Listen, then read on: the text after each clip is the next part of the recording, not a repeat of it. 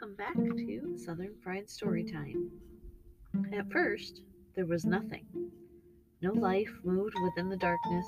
Silently, slowly, the elemental kingdoms grew closer and closer together. As they did, the ice of Jotunheim began to melt away, revealing Ymir sleeping within the steam. The giant the great giant continued to sleep as the Fire Kingdom grew closer, and the sweat that dripped from Ymir's pores formed more great blue giants. The ice continued to melt, pouring out into rivers and salty oceans, releasing a cow from within the ice.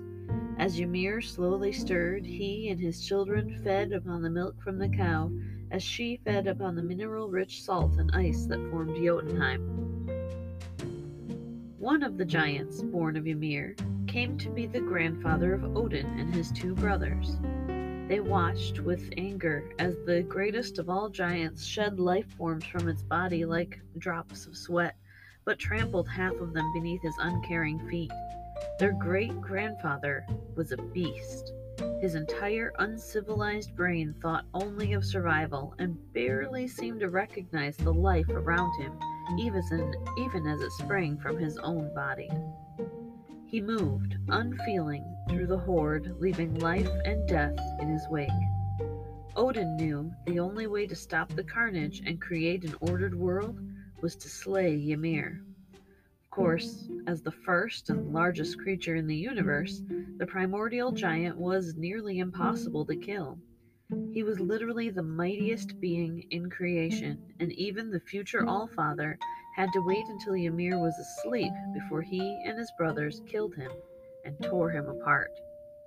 His flesh became the earth, his blood became rivers and oceans, his bones made up the mountains, and his teeth were stones. His skull formed the heavens, and his eyelashes separated Midgard from Asgard, realm of the gods. Odin created the first man and woman from trees, and he poured life into them. His brothers gave them their features and intellect. Thus, he became All Father, or Father of all, because all humans were to have descended from Odin. The rivers of blood that flowed from Ymir drowned all but two of the giants that he had created. This couple fled into the frozen kingdom of Jotunheim and repopulated it as the land of the giants. The story of Ymir is recorded in the Prose Edda and the Poetic Edda as recorded by our old friend Snorri Sturluson. It is thought that Ymir represents chaos and Odin brought order by slaying him. The Norse gods were famously always at war with the giants, and this was thought to represent the giants trying to take back the chaos within which they were created, and the gods trying to keep that same chaos at bay. We know that they utterly failed to hold the giants back forever, but just as their mythology had to have an end, it also had to begin. I do find it ironic that Odin's justification for killing Ymir is to stop the carnage and the disorder of Ymir, you know, creating so many lives that literally fall from his body, but then also stepping on and crushing those same lives. But by killing Ymir and creating the flood that kills off all of the giants, he kills as many, if not more, life forms than Ymir did, and creates relatively few. So it's interesting that that's his justification to do it when he does so much worse. I don't know. This is, of course, Norse mythology is very, very old. We have very few resources on it, so I could be just over overreaching, overreading into this. The story of Ymir part of why this episode is so short is it's pretty vague.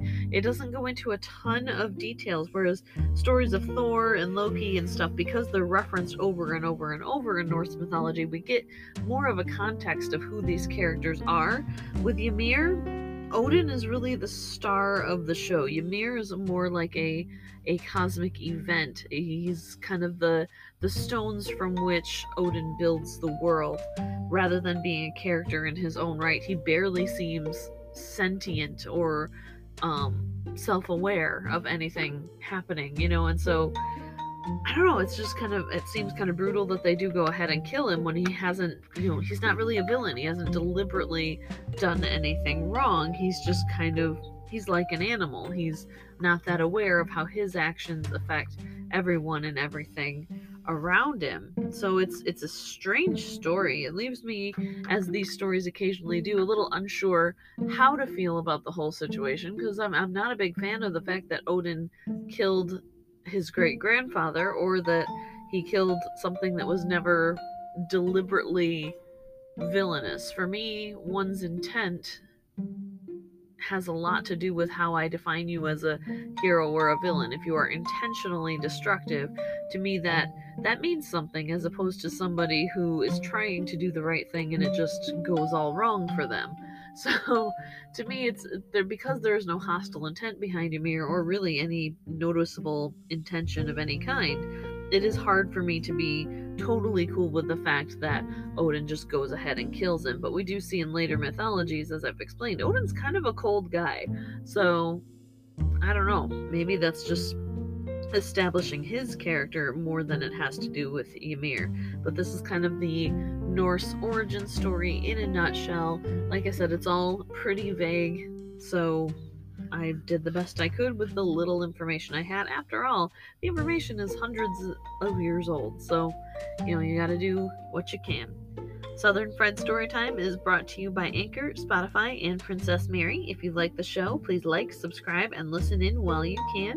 And if you want to support the show, please click the link in the show notes. Thank you so much for tuning in today, and I'll look forward to speaking to you again.